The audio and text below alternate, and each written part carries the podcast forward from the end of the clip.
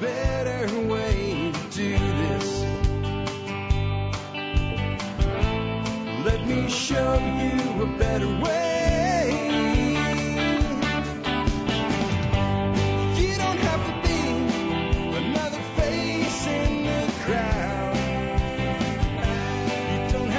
Hi, folks. This is Jack Spirko with another edition of the Survival Podcast. As always, one man's view of the changing world, the changing times, and the things that we can all do to live a better life if times get tough or even if they don't.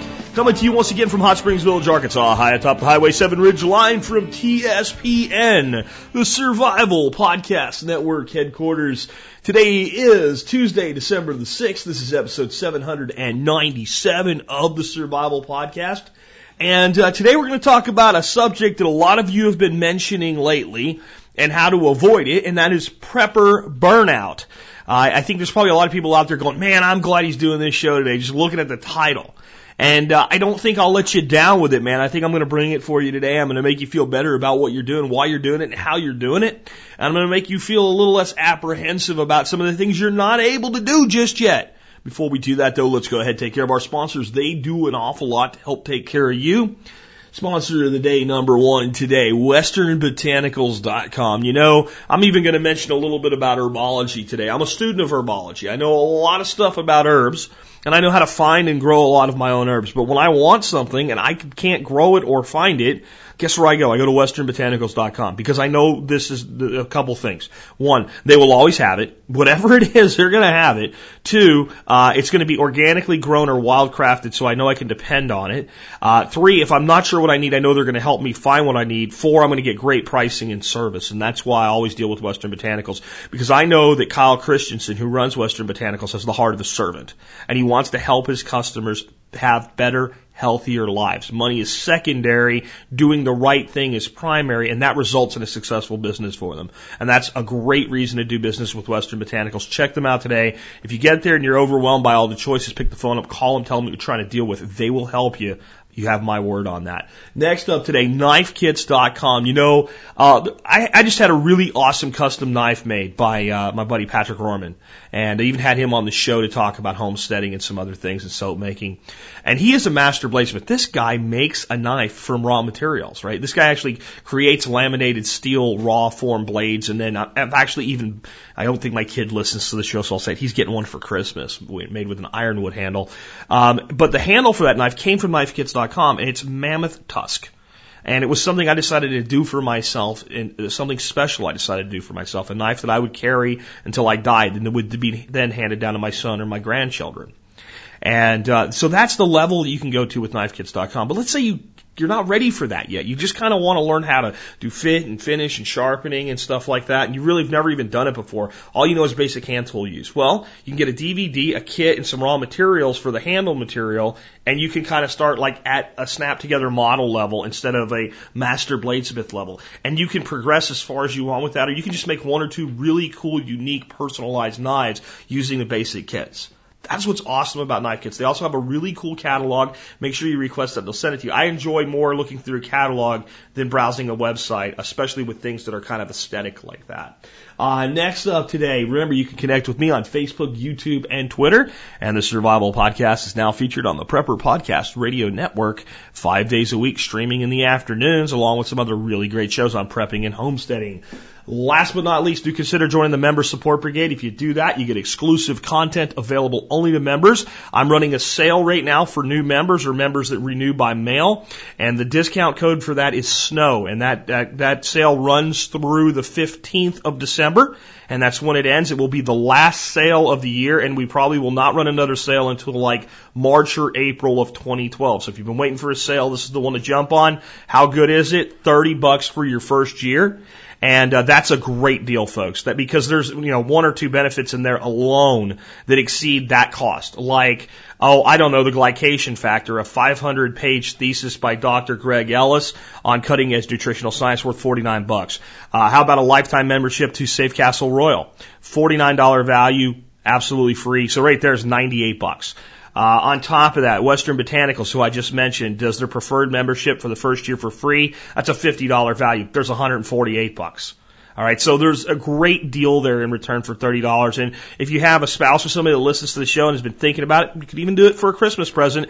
If you want to do that and keep it a complete surprise, you can use the form join by mail. Tell us however you want, you know, who you want us to send the stuff to, and we'll send it to you, and you can give it to them, and they won't know that you did it for them. We'll do whatever we can to help make that stuff work for you. And remember, military, law enforcement, uh, Peace Corps, active duty, your prior service. Email me with details of your service. You get your own discount. It's unique. It's not as big on the first year, but it applies to your annual renewals, and you can use it on a monthly or a, a six month membership or any membership term you want. It kind of actually costs us money when you do it on a monthly uh, because the charge is so low in relation to the uh, into the uh, the PayPal charge for taking five bucks and knocking it down to like three bucks. But we're happy to do it anyway to thank you for your service. And with that, let's go ahead and get into the main topic of today's show. I, I kind of wanted to start out with. Um, why people feel this way, and specifically why this time of year is part of why people feel this way. This is, uh, you know, I, I can tell you a lot more today about this dynamic than I could have four years ago when I went into Christmas the first time. Uh, my show was new and exciting. Most of you guys that were finding my show were finding it for, you know, the, right, right around that time. So a lot of you guys in the first year found me in November, December. So you didn't really get the seasonal effect. And there wasn't that many people. Uh, when you have 25,000 people you're talking to, you get a lot more feedback. So in my second year, I saw it, but not to the level I have this year. And then my third year, I saw it heavy. And this year I'm seeing it even heavier, and that's prepper burnout. And I think some people are saying, well, maybe I'm burnt out with Jack. And maybe you are. I don't know. I don't want to speak for you. But what I want to tell you that I've noticed when it's prepper burnout, right? It's not just you're tired of hearing me or tired of hearing my guests or whatever. When it's prepper burnout, this time of year, it's generally related to the seasonal blahs that you, you get anyway. All of a sudden it gets dark an hour earlier and then in a month into that it's like two hours earlier. It's not even five o'clock and it's dark out. If you work a nine to five job, you get out of your office, you finally leave, you go out the door and it's dark and cold and raining or snowing. That sucks. And then you, you know, you get up in the morning and it's cold and it's wet and it's nasty and it's just, there's not enough light and it sucks. And then it gets cloudy and stormy and then even the little bit of daylight you're supposed to get is not there. And, and it's just a blah thing. And then you add to it worried about the debt crisis in Europe or a potential pandemic or meltdown of a nuclear facility or any of the things that we prepare for at the big level, the, the mile high view of prepping. And you just feel like, man, I, I don't know if I can take any more of this. So that's one of the big things. There's some other things that come up. One's expense. And I don't think it's generally an ongoing thing with expense that really burns people out because people that are working and building more and more into their preps that are doing it very smart and doing a little bit over time are generally attributing a certain part of their budget that they're able to to that. I think more, it's that people do what they can in crisis mode and then they get to the point where it's like the big things they need to do next, like putting in backup uh, power or something like that with a standby generator or going solar or off grid or they want to get out of that apartment into a house and they're trying to pay their debt off. So basically they've come as far as they feel that they can and to take the next steps, they know what they want to do but they know they can't do it now for a fiscal reason, and being reminded about that gaping hole in their preps every day doesn't feel real good. So when they get on and they hear me talk about solar for the 50 billionth time, and they're like, I just can't do that right now. Um, or I did it with a little 60 watt set of panels and some batteries, and that's all I can do for now. They're like, man, I don't want to hear it anymore because I'm stuck now. I'm at the end of where I can be. I don't think that's true, but I think that's how the person feels. So we'll talk about how to get around that today. Uh, the next one is a lack of focus on the positive. I think that I try very hard to keep things upbeat around here. And I think it's part of why some of you didn't like some of the guests because my guests come out of our industry and our industry is built unfortunately on fear. So I bring a guest on and instead of talking about solutions, they tend to talk about problems because that's how they sell books. That doesn't mean we can't learn from them. That doesn't mean I don't respect them and appreciate them and think there's value there. If I didn't, I wouldn't bring them on. But maybe bringing on guests that focus on that type of thing this time of year is a mistake and one I'll try not to make again in the future. So that, that's one thing, but I don't think it's just what you get from my show. I think that many people in their lives tend to get down in these doldrums and they focus on all the negative aspects of the fear-based pathology of preparedness. We focus on the things the media blame us for focusing on and then turn to the media and go, stop doing that. So we have to focus more on the positive, and I'll, I'll talk about how to do that today. I think fear is another big thing. And I think it's a fear that is greater once you know the truth. So, person comes into the preparedness world, they're afraid, but they don't know why. Then they figure out what there is to be afraid of, and they learn that there's actually a lot of crap out there that's really dangerous, and that society sits in a very precarious state at all times. So then they take the basic steps of preparedness as far as they come. They hit that financial eh, level where they cannot go further at this current time. And then that overriding fear about the places they know that they're the most vulnerable tends to bring them down. And that can go right back to a lack of focus on the positive aspects of things. It makes me think, remember the movie Men in Black with Tommy Lee Jones and Will Smith? When, when Will first finds out about what's going on and how the aliens have always been here and everything. And it's a comedy for those of you who haven't seen it. It doesn't take itself too seriously. But then he freaks out. He's like, there's a, a, a thing ready to destroy the earth. And Tommy leaves. the old agent, says to him, there's always something. There's always something there. The, the only thing that keeps these people on this planet from going absolutely batshit crazy is they don't know it. You do. You have to go to a higher level and help keep things under wraps. And I think that there's a lesson there about life. It's not just about the comedy and the funny aliens and all the crap that went with that movie. By the way, if you've never seen that movie and you need a good lift, and even if you have seen it, get it on Netflix or whatever and watch it. Uh, you know, instead of just another feel-good Hallmark movie uh, of, of non-reality, go see something that's not even supposed to be reality. You'll laugh your ass off at that movie and maybe even learn something. But fear. I think another one is lack of community, a feeling of being alone. So you come here and you get me, but I think maybe some of you need to spend more time engaging with other people in the community on Facebook and the forum and the other great forums and communities are out there, but also reaching out into your own community and doing community action.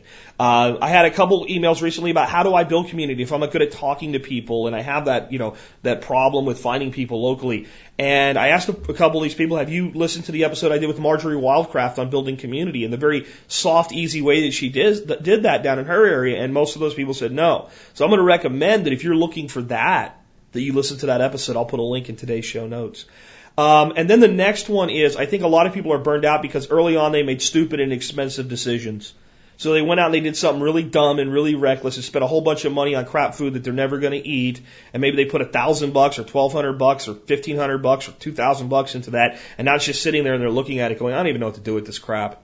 And it might be food, it might be some type of expensive uh, uh, power backup system. I don't know what it is, but there's plenty of people out there that bought something dumb and now they're living with the choice and they're thinking, I just wish I had the money back. And that could be even a. Sometimes that's not even a prepper item. Maybe it's early on you did some, something stupid like buy a $60,000 pickup truck with a $700 a month payment and now you're sitting there looking at it and going, I got to pay for this piece of crap for f- five more years because I financed it for six. And that $700 could be doing so much to further my liberty and my freedom and my independence and I the truck's upside down and I can't get out from underneath it. And the best I can do is maybe take really good care of it and pay for it for two or three more years, and then maybe I can get for, out from under it. Then I can buy a beater. Then I can spend the money for another year, and then I, you know, I mean, and, and so I think that there's some stupid decisions that we make as preppers, and there's some stupid decisions that we made before we became preppers, and now we're living with those decisions. And as we look at what we can't do, and we're back to expense, we see that stupid decision for what it was, and that burns us out. So those are the big things that burn us out. Now, I'm going to talk about a lot of the positive things we can focus on and how we can do a lot better in our daily lives with our mental state, but I just gave you a bunch of problems. Now, there's one thing I've always tried to do on this show. If I give you problems, I'm going to give you solutions. So what I'm going to give you is what I believe can be done for between $500 and $750, and much of it can be done for almost nothing or free, and much of it can be done for a couple hundred bucks. And this is something that you can phase into that will make you damn well prepared um, in most any situation that comes your way. Number one, the best cheap ass way to have enough food to get by a month or two in a crisis situation, even though I don't eat it daily anymore because I went paleo, beans, rice, flour, wheat, right? Some food grade buckets, and some hand warmers. What are the hand warmers for? Well, you can get hand warmers, especially on clearance, and they're going to go on clearance as soon as deer season's over. uh, at like Walmart and sporting goods stores and all for like 60 cents for two big ones. Those are giant O2 absorbers. If you take a food grade bucket, fill it up with beans that you buy at Sam's or, or uh, Costco or something like that, and toss one or two of those big hand warmers in there and, sh- and, and, and shut up that bucket, it's like using a whole bunch of O2 absorbers. They work exactly the same way. They have the exact same material in there, and you could add maybe some pasta to that. And if you fill up four or five buckets, uh, maybe we even go to a dozen buckets with a varied assortment of beans, rice, flour, wheat, and pasta, and you put that away, that's good for 10 years or more. No matter what anybody tells you, it's good for about 10 years or more. In fact, or more is reality. As long as you keep it somewhere where nothing can chew through that bucket and get to it, you're good. Now, let me explain what you've just done. You've got maybe three months of survival rations there. This is not stuff you want to live on day to day. This isn't eat what you store and store what you eat, but you're afraid. This is for the person that says, I just don't have enough food storage. I need to get something done. You do that, you put it away, you forget about it unless you need it. And if you end up in a crisis situation where you've done the other stuff, going down the road, copy canning and whatever, and you have hungry neighbors, but it's a short-term solution, you feed them the gruel and you eat the good stuff. If you run out of good stuff in a long-term situation, you turn to your gruel. Now you've got room, now you've got time, now the pressure's off for food. Done. You put together a blackout kit. That's candles, flashlights, batteries, right? And maybe some emergency, other forms of emergency lighting. Maybe you go get a couple old school oil lamps. You can buy all that shit in a thrift store or a dollar store for under 10 bucks. You can buy a ton of it. Look for candles on clearance. Look for tea lights on clearance. That shit's gonna go on clearance like crazy in January, folks. Right? After all the fools are done returning the crap that they didn't really want, you go out there and buy the really cheap stuff even cheaper. You put together a blackout kit. Put together a bug out kit. 99% of your bug out kit is stuff that's already in your house. You need a knife. I guarantee you there's a spare knife in your house somewhere, right? You need some extra clothing. There's clothes you don't wear. Put them in there, right? You need some food. If you have to, if you feel that you need to, go out and buy three MREs for every person in your house and field strip them down. Great video at ITS Tactical that you can see on field stripping an MRE to make it take up less space. I'll put a link to that too today and shove them in there. But the reality is you can put together basic stuff without spending any extra money whatsoever uh, that will give you a few days worth of food and some things like that. Um, next thing, you need a documentation package. You can do that for free. Oh, that's right. You'll have to pay for the printer and the ink. So I did a great episode way back in the beginning about putting together a documentation package. You need a copy of that for every vehicle and at least one in the home. And you need to have everybody familiar with that. And every time you update it, you print out enough papers for all. So I'm going to call that free. You're going to scrounge up some old binders around the house somewhere. You're going to do that. You're going to put that in place. Um, now we're going to move on to things that you don't really need, but they'll take you to the next level and we can do it very, very inexpensively. One small generator, two batteries, and a power inverter and charger. Uh, I bet you can do all that for about 400 bucks or less.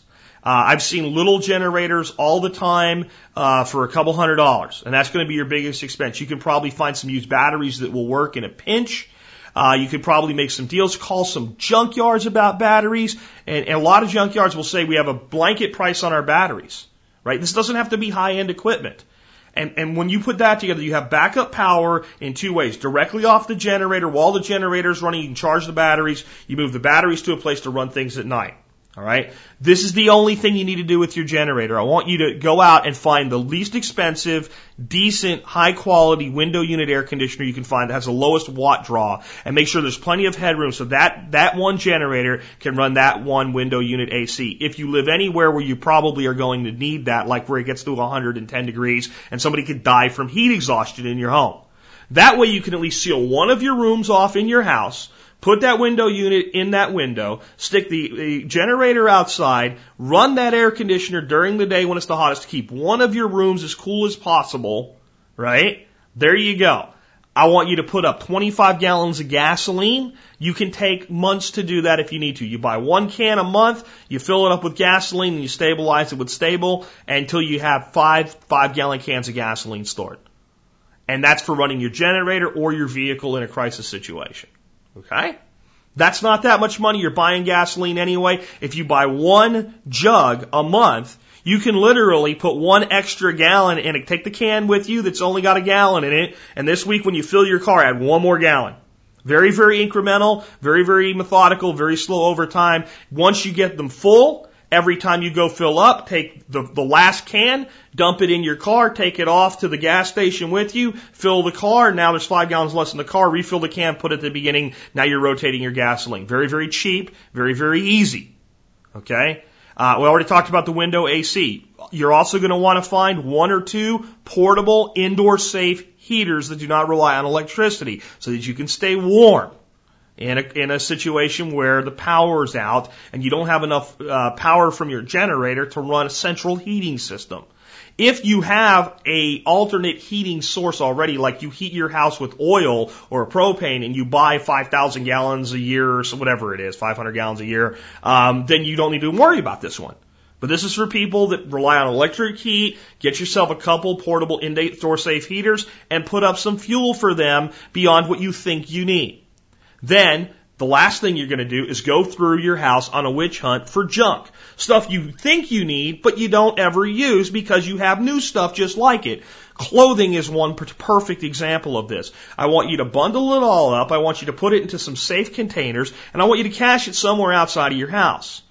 Uh, don't care where. Storage room, outside, anything that if your house burns down or falls down, that stuff will be there. Anything that qualifies as junk you don't want to get rid of, that you might use someday but don't use now, put into that cache. If your house burns down, you'll have all that crap. You didn't spend any extra money, you cleared up space in your home. Done, the end. And let me tell you something about that plan. It's 90% of what anybody ever needs to do to be prepared for any type of disaster up to three months in duration. Now, to get to three months, now we have to increase the gasoline, right? We have to maybe go to some other, but they're very small incremental things we can work on over time. And for a month, you're set. You can deal with anything for a month with that little bit of a prepping plan. Can it be better? Can it be tweaked? Yes, but what I want to do is give you inexpensive, fast, down and dirty, easy, take away the fear, basic preparedness plan that anybody can implement in less than 10 months. And I believe anybody out there listening to me can do everything I just said in less than 10 months. And know how to use it.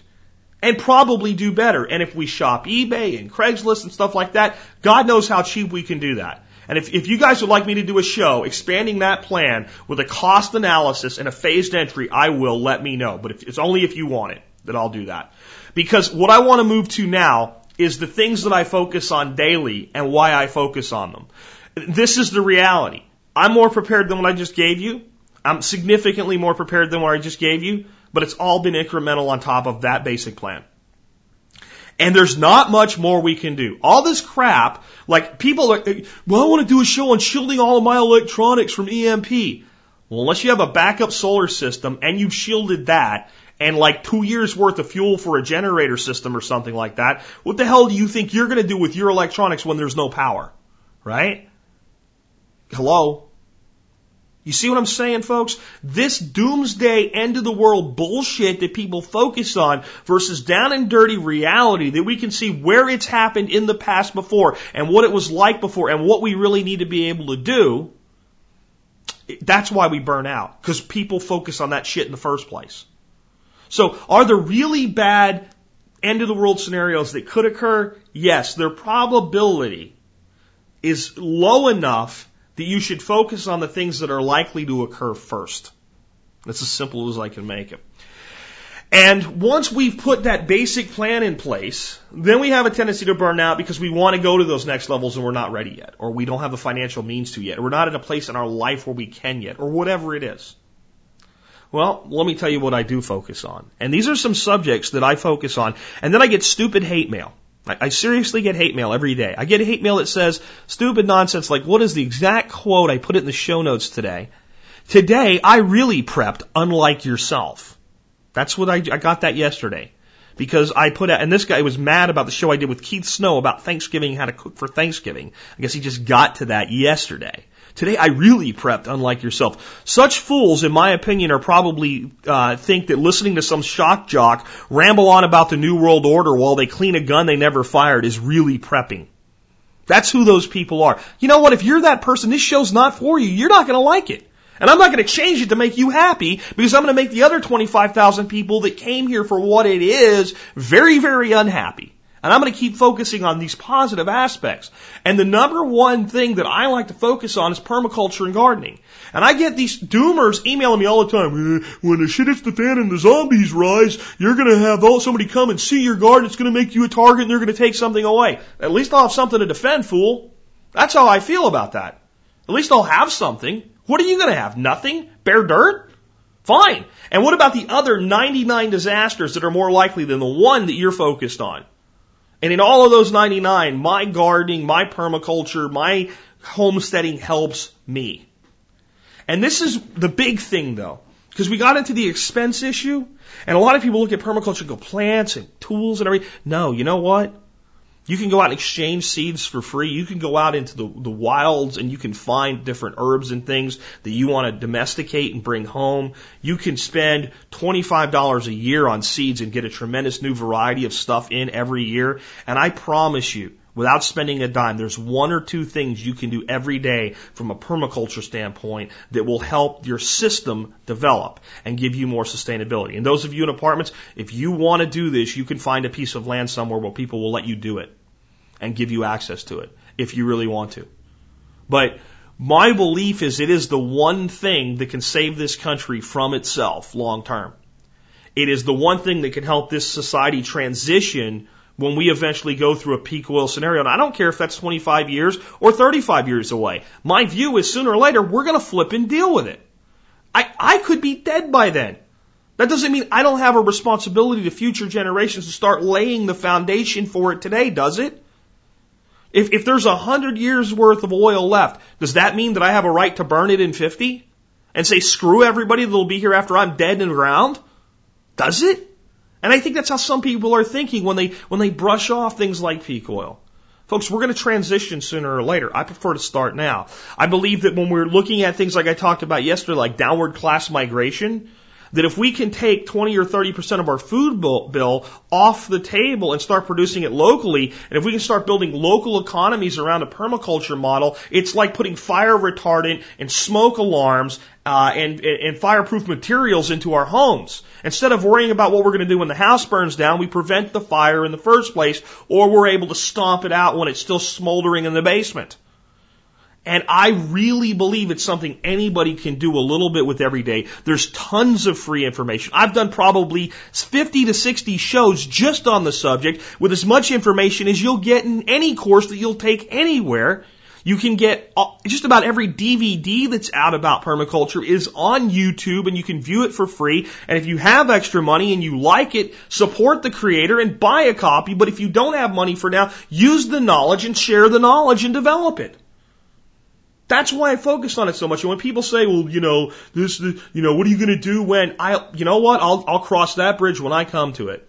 But the reality is if you want to come take what I have out of my house, you have to deal with me. And if you want to take it out of my yard, you have to deal with me too.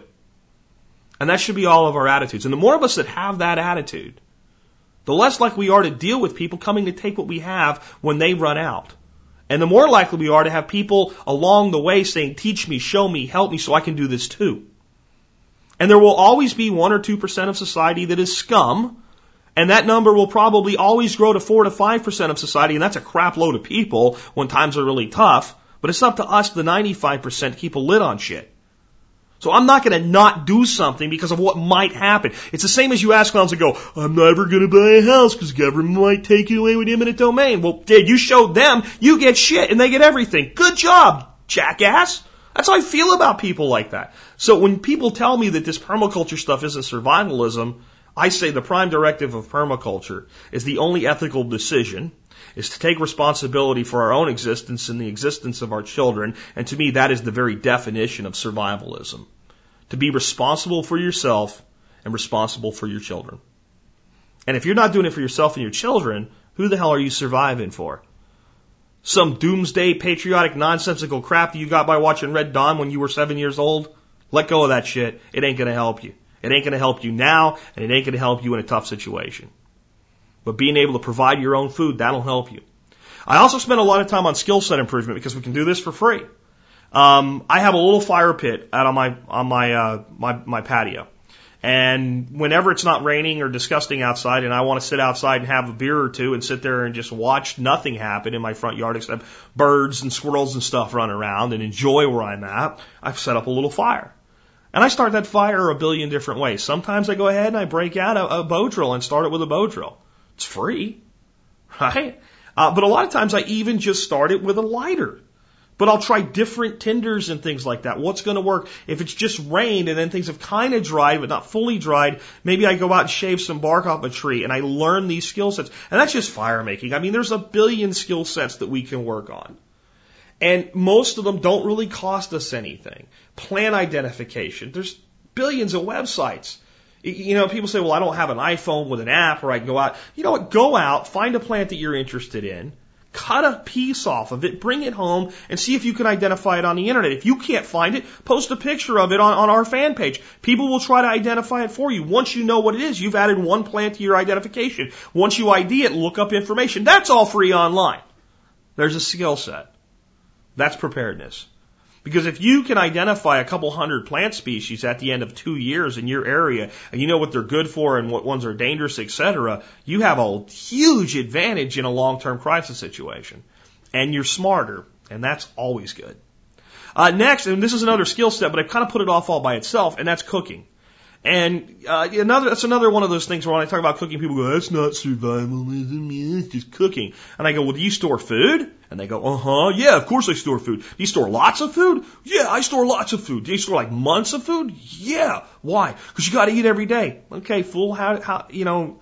Do you not think that maybe you need to cook that food? Well, I'm just going to eat rice and beans. That'll get old. If you're going to eat rice and beans, and, and again, I'm kind of paleo now, so I don't really eat a lot of rice and beans anymore. Uh, maybe you should learn how to really make it awesome.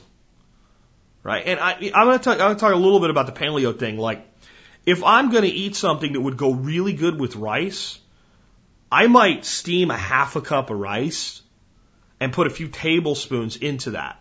So I don't like just hate rice. And of all the grains out there that I don't eat, rice is the one that I'm probably the most willing to still eat. But I am willing to use things like flour, and that's completely unpaleo, but I use very small amounts of it. Let me give you a great way to eat cheap and really flipping good. If you are just a husband and wife, you can do this with one. If you are a family with a couple kids, you might want to go and step up to two. But you can go buy a decent chicken, and a, lot of you guys are eating free range and organic, and if you are, then you know it costs more.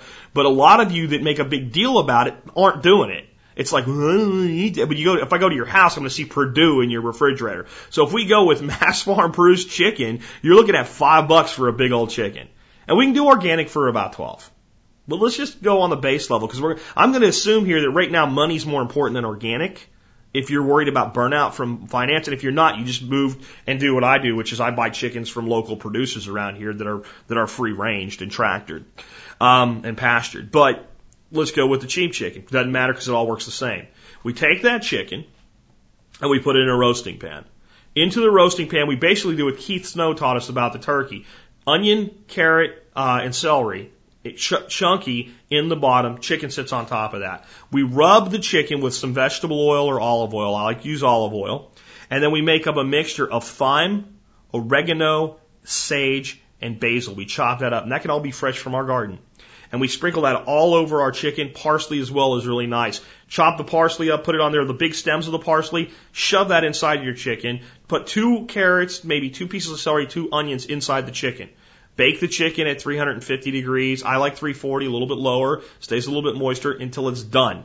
Um, that's all dependent on temperature and anything, but basically you get to where you look at the chicken, you know it's done. Right?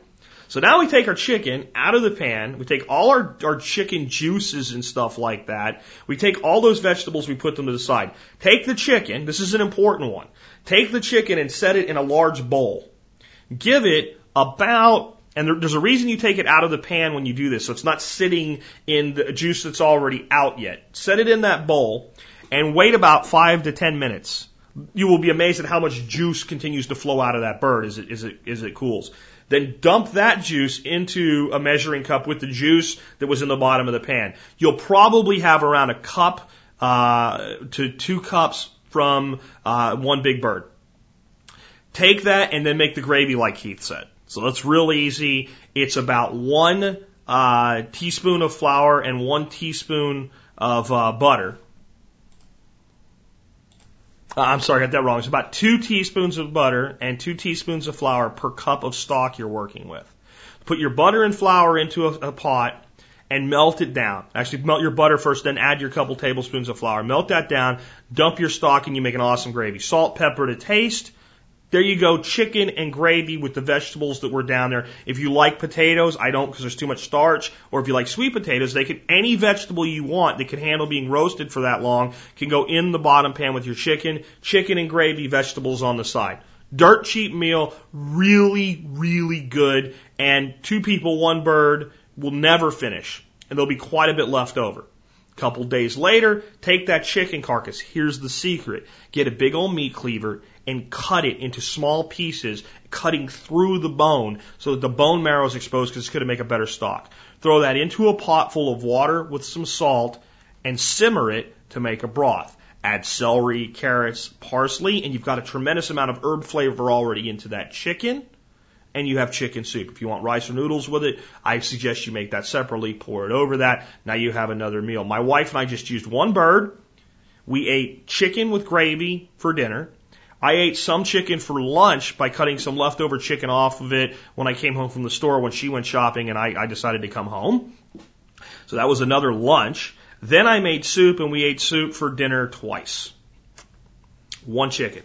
Now, if you don't have that skill set, you don't get that much mileage out of a single bird. And here's what happens. Either you end up spending more money buying cheap low end food than buying the cheap low end chicken and just using it, or you end up choosing the cheap low end chicken when actually, actually, you could have afforded the free range pastured bird if you knew how to stretch it because you learned the skill. That's just one way that you can take cooking skill set and improve your quality of life. And I'll probably do a lot more shows on cooking with great ideas like the one I just gave you going into 2012. The next one is herbology and it kind of goes in with the permaculture and gardening and the plant ID that I talked about earlier, but there's so much information available online on herb identification, so many ways that you can exchange seeds with other people and get a bunch of different herb seeds growing, learn about making teas, learn about medicinals, learn about using it in your cooking. Focusing on the herbology is huge. It's food, it's health, and it's medicine. And health and medicine are different things. Health is the daily tonifying effect of eating these fresh herbs and having them in your food and your cooking and your life, or a tea to relax at night instead of too many beers, right? And the medicine is knowing how to make a compress that draws out an infection so that you don't need modern medical care and you can actually do a better job of treating something like a cut that got a little bit infected. If you got gangrene, for God's sake, long before that happens, go to the doctor, right? But there's so many things we could do for ourselves if we work on that skill set. Foraging's another one, and I do kind of put it differently.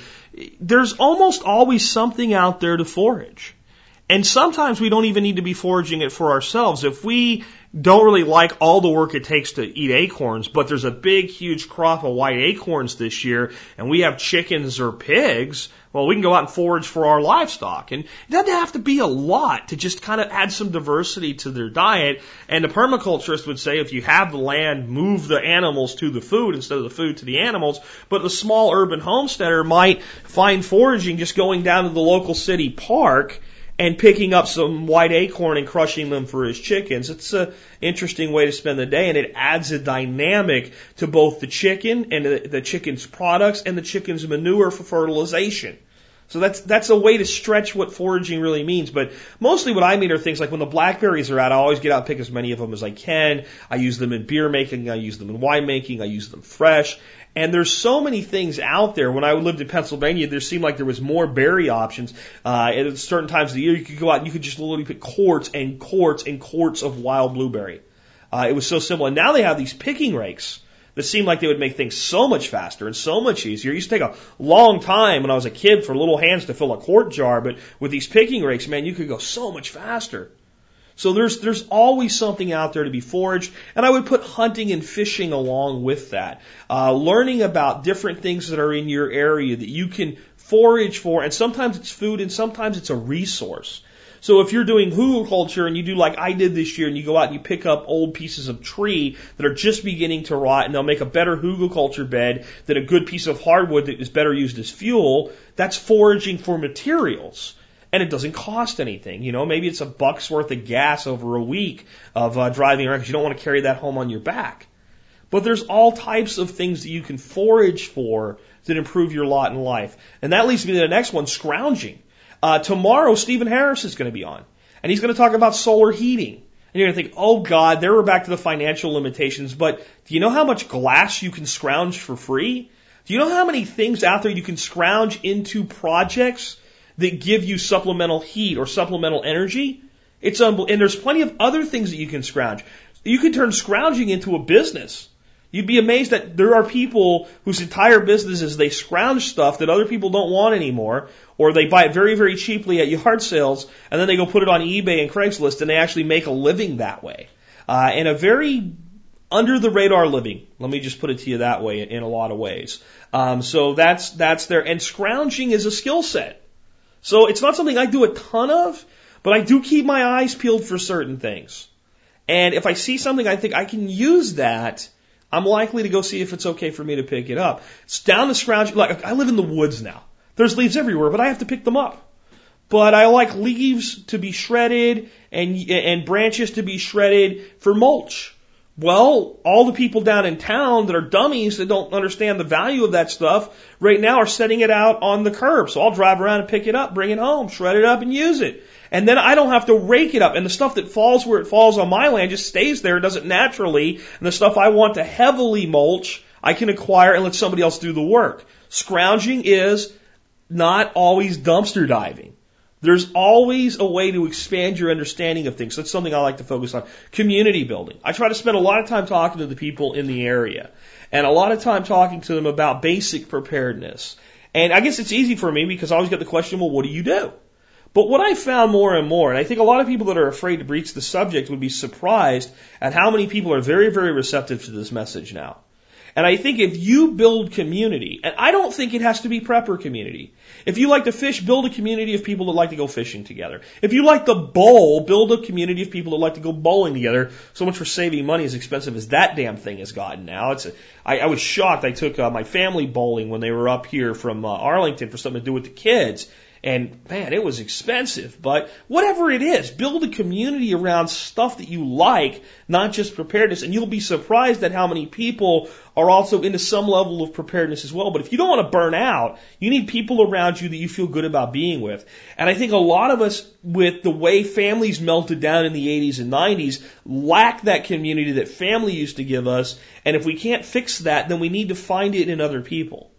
So definitely focus on community building. Um, I also am a huge fan still of air gun and soft air shooting. And it's because it's so cheap and it can damn near be free. And I can shoot guns out my back door whenever I want to now, but there's a cost. And even 22s, you know, it adds up over time. And what I'm really concerned with my shooting is my muscle memory and my accuracy. And I can do a lot of that, not 100%, but a lot of that with air guns and soft air. And with soft air, you can set up targets with a backdrop and you can literally recycle those pellets over and over and over again. And I know if you have a $300 custom electric gun that you go play war games with, that's not a good idea. But in a $30 pistol, uh, it doesn't matter, right? Because you're going to probably put 5,000, 10,000 rounds through it before the spring wears out, and anyway, you're going to buy another one. So that's a lot of shooting for 30 bucks and reusing the pellets. So that's just a little side that I put in there. But I like shooting as well. Uh, not just the airsoft and soft air. I do a lot of my shooting with my 22s. I take my AR, but they, that starts to add up. And not everybody has a location they can do it. My big thing with airsoft and soft air is when I lived in Arlington, I could do that in my backyard every single day with nobody bitching. And the one time that somebody bitched, the cop came out and said, seriously, this is what they're bitching about? Uh, you know, sir, I can't tell you who it was because we're not supposed to do that, but I'm going to go have a conversation with them right now and tell them not to waste our time again.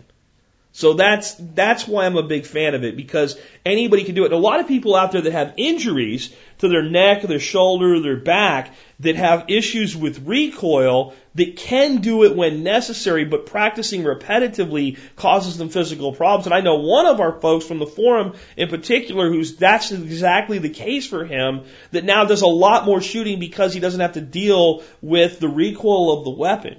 And for some people with certain conditions, even things like a 22, just that little flip, after a while, it starts to aggravate their conditions. Or they just, because of their condition, can't get out to places where they can shoot a firearm, even a 22. Even if that wouldn't bother them, they can't get out there and do it as much, but they can get out in their backyard. Some people in training your family members, it's a lot safer entry. So it's something I'm a huge fan of. And you can spend a ton of money on it, or you can spend almost nothing on it if you do it smart. And I think it's really a great way to improve the self-defense and the game getting skill set of firearms without the danger, the expense, and the need for an area where you can actually do it. I'm also big on functional fitness, and I think my definition of functional fitness is very different from a lot of people out there using the term. My definition of functional fitness is can you get around every day in a good, healthy way and feel good about yourself? So my biggest thing on functional fitness is get off your ass and take a walk. I think a lot of you that are burning out, whether it's prepper burnout or life burnout or whatever, if you started walking 30 minutes to an hour a day, and I didn't care where you go, you'd feel a lot better about yourself, you'd feel about, a lot better about life, and you'd be a hell of a lot healthier. The human body was made for walking. It was not meant to lay on a bench and push a barbell up and down 10 times, 5 sets until muscle fatigue. You can do a lot with that. I used to lift weights. I still think I have the frame that shows that, and I don't think I would have that frame if I didn't do it. And I think that muscle's valuable, and I think there's a place and time for it, but that's not what the human body was meant to do. The human body is not meant to do push-ups.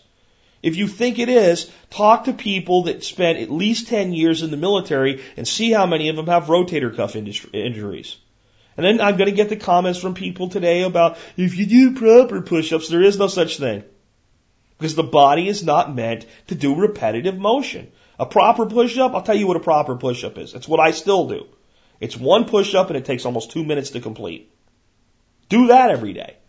That's not repetitive motion. That won't damage your body. That won't heat up your internal organs and cause other damage that I won't go in today. But the big thing is walking. Get off your ass and walk. And if you're doing permaculture and herbology and scrounging and, and, and skill set improvement and foraging, you're going to do a lot of walking anyway. Well, walk more. You know, just take a walk somewhere. Start tracking your progress. Schedule it into your day or you'll just find a way to not do it. Um, I also focus a lot on building this business and building other business units. And I think that it's something that a lot of you that are on the fence about need to strongly consider. It's amazing how optimistic you become when you start to be, be in control of your life. And if you're not in control of your income, you're never fully in control of your life. There's a lot that we talk about every day that can reduce the income requirement to where you have to do very little work relative to the average person to sustain yourself and you can kind of enter a form of early retirement if you do this stuff the right way. But that process accelerates massively when you build your own business. And it doesn't have to be a business like I'm doing. It doesn't have to be to this size or this level. A business that makes twenty or thirty thousand dollars a year can change the lives of a person forever. Forever. So I think it's really a great idea. Again, I'm doing five minutes with Jack at jackspirko.com. If you want to know everything I know about business, I'm giving it away for free there. Just like I do every day here. But there's not even a monetization thing into that thing. I don't know if there ever will be. I just don't know. It does, it's not why I'm doing it. I'm doing it because I'm a passionate teacher and I want more people to be free. I can't tell you how many people have emailed me and said, Hey, I have a business now. This is what I'm doing. This is where I'm going. And your show, and not, not five minutes to check, this show inspired me that I could do it. The fact that someone else did it told me, well, maybe I can do it too. And I'm now successful. And that doesn't mean that these people are, you know, driving Lamborghinis or some shit like that. A lot of them still have a job. But I know a person that has a job, but they're making ten or twenty thousand dollars a year extra money, can build that into a full time income if they desire, or keep it at that level if they desire, and they can change their lives forever. And eventually, it can lead them to a transition that is a form of early retirement. Maybe it just means that they don't have to be gone all the time, that they can actually enjoy their family and their home that they work so hard for. So that's why I focus on entrepreneurship. And I know it's not for everybody, folks, but foraging's not for everybody, scrounging's not for everybody, permaculture's not for anybody. It really is, but some people aren't going to do it. I'm okay with that. So when you hear me talk about building a business, you go, I don't want to do that. Fine. Focus on the other 90 things that I talked about that day. You know, I mean, come on. And, and the reality is, I think a lot of you that say you're not interested, you don't believe you can. And if you don't have the passion and the heart for it, it's going to be very, very difficult. But if you can find the passion and the heart for it, anybody can today. That wasn't true 25 years ago. It really wasn't. It's true today. Because if you can get a thousand people to love what you do so much, they're willing to spend one day's earnings a year with you, the thousand true fans model, that alone will pay just about every bill that you could ever have in your life if you live sane and rationally. And trust me, if you're interested in it, there's more than a thousand people out there that are interested in it too. It's up you to make it unique. That's all I'm going to say on that today. Uh, another thing I spend a lot of time on, and it's not always about permaculture or uh, self-reliance or self or anything like that. Sometimes it's just general stuff, increasing my knowledge. I think if you are learning something every day, and hopefully every day you turn into the show, you learn one or two things that you wouldn't have learned had you not tuned in. So the education is built in with some level of entertainment. But but other places you can do that as well. Um, I put out a while ago that you can go to the National Academies Press and get all of these ebooks for free. And you know what most of you did? It's all global warming nonsense. Well, that's because you looked up climate change. Don't do that.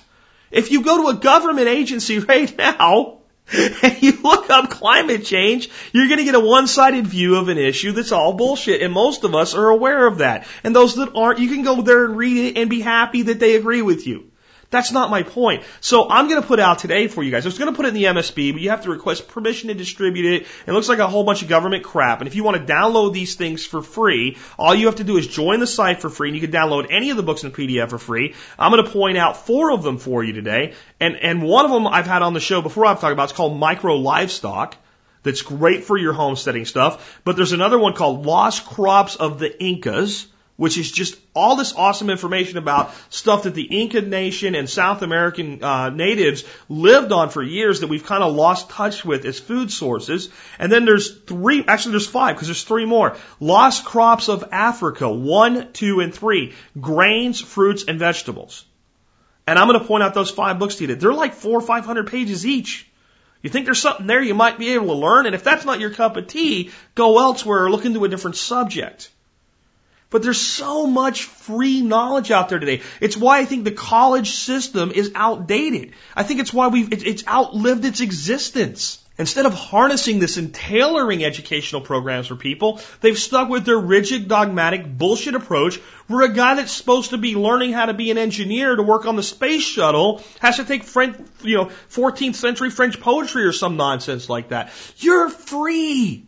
Do you understand how free you are in spite of all the encroachment on liberty? When it comes to knowledge, there has never been a state in time where human beings are more free than we are today. Use it. Build your knowledge on anything and everything that you love or even are remotely interested in. You will find there's something you really think you're interested in. You'll learn a little bit about it and go, nah, not so much. Right? Or I, okay, I've kind of got all I need out of that. I'll go somewhere else next.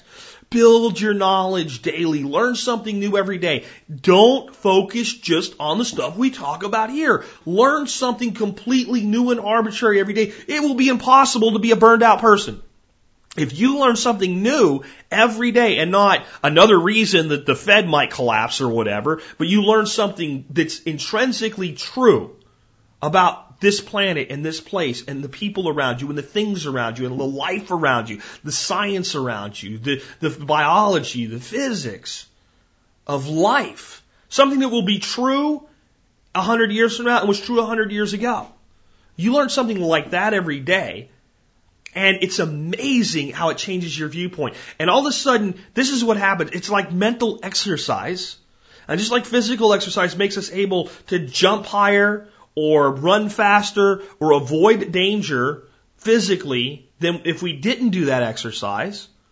Mental exercise allows us to look at a problem and go, problem, problem, two problems, solution. I'm going to implement that in my life now.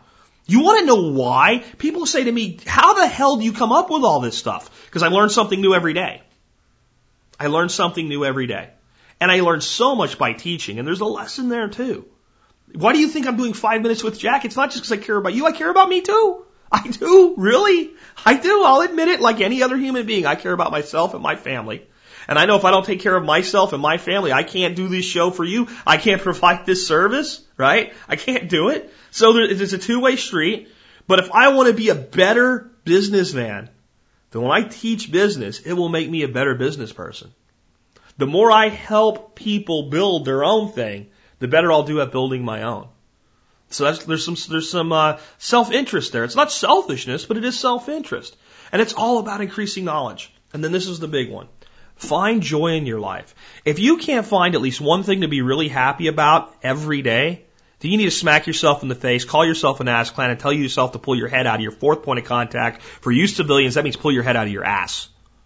And that's the damn honest truth. Unless you're locked up in a prison somewhere, there is something new for you to be joyful and happy about every day of your life. And if you learn one new thing and find one thing to be happy about every day, burnout is a thing of the past. And that's not just about prepping, that's about life. And see, this is the big thing. And this is where sometimes I go into these areas and people go, that's not survivalism. Yes, it is. If the quality of your life is shit, what is there to survive for? We need to be happy, optimistic, energetic people with solutions, right? The, the media will always paint the modern survivalist as the person that points to the problem. We need to say, you can point whatever you want. We don't give a shit. We focus on solutions over here. When you focus on solutions, people want to be with you. They want to be part of what you're doing. They want some of that. They look at you and go, I don't know what you're drinking, but give me a few drops of your blood in my drink because I want what you have. That's not burnout. You know, that, that's being on fire with passion for life. If you're not on fire with passion for life, well, what do you want to survive for? The hell with it. Lay down and go to eternal sleep. Well, I mean, what point is there to surviving if you're miserable? So you've got to find joy in your life. Find joy in your partner. Find joy in your children. Find joy in your family. Find joy in your community. Find joy in your faith. Find joy in whatever it is that does it. Find it in nature. You want to find, if you, if you're having trouble with this, I got a solution for you. Tomorrow, set your alarm, even if you normally don't, for a time before the sun rises, get a steaming hot cup of your beverage of choice, bundle up if it's cold, and go watch the sunrise. And if that doesn't bring you joy, you need to check your flipping pulse. And if that's not going to give you some level of anticipation for a day in advance, why are you concerned with your survival? Are you going to be a rat in a maze and you're just hoping to get through the other end of it so you can get into the next maze? Or do you want to climb up on top of the maze and look at it and go, man, I don't really care about this anymore and opt out? That's what I want to do. I want to opt out of society's bullshit. That's what I'm trying to help you do. To opt out of the lie that you have to do things their way. You don't have to do things their way. You shouldn't do things their way. And their way, society's way of doing things brings only one thing to the majority of people. Misery. Misery and anguish. They're, mi- they're miserable people out there. There's people stepping on each other to get a $200 laptop right now. There's old ladies that will elbow another old lady to get to the front of the line to buy some Chinese made piece of crap that should know better. That's what their way brings. Misery, anguish, and competitiveness for resources we don't even really want. If you have a big house and you haven't cleaned house in a long time, go rent a dumpster and start going through everything in your home and everything that you just think, nobody's going to want this and I don't want this, pitch it in there. You'll be surprised at how high you fill it before you call them to take it away. That's what society's way brings. And that's why they don't like what we do. Because our way actually is better. It's sane, it's rational. It doesn't mean we don't have stuff. I have an iPhone. I think it's really cool. I have a GPS. I think it's really cool. But I have one not 20. And that's where we start, we need to start getting back to in our lives. Preparedness is not about how much stuff you have. And if you think it is, yes, that will lead you to burnout. Preparedness is about your mental state and your ability to improvise and adapt and overcome because everything you save can be taken away like that. You know, in a second, bam, it's gone. Because the house collapsed. Everything in it's gone. It burned down. Everything in it's gone. There's things we can do to mitigate that, but let's face it. Anything you can acquire can also be lost, except your heart, your soul, your spirit, your knowledge, and your joy and exuberance and passion for life. Those are yours. And we have a society that's been built on tearing those things down and selling us a false dream, a false reality that the next purchase with the platinum card, with the airline miles, is going to bring us joy and happiness. And then we sit there and we look at $20,000 worth of credit card debt and we can't even find the stuff in the house that the debt came from. And we sigh. Well, the only thing you can do if you're there is understand there is a path out. I had to walk it too. Right? I'm not like the guy that never drank that tells you not to drink. I did the debt thing. I got myself into a big pile of shit and I had to climb out of it. It sucked, but it was worth doing. There's light at the tunnel on the other side. And you, even while you're still digging out of that hole, you can start living this way. And it'll make everything so much more powerful and better in your life. But there's your solution to burnout, folks. Focus on gaining knowledge. Focus on finding joy in your life. Focus on community. Focus on family. Focus on the things that matter. And with that, this has been Jack Spirko with another edition of the Survival Podcast, helping you figure out how to live that better life if times get tough, or even if they don't. In our food these days, you know it's on our TVs. Sometimes we forget we are what we eat. I don't know the answer. It's like there's nothing I can do. It's the price we pay, I guess, when we follow all the rules. There's a better way to do this. Let me show you a better way.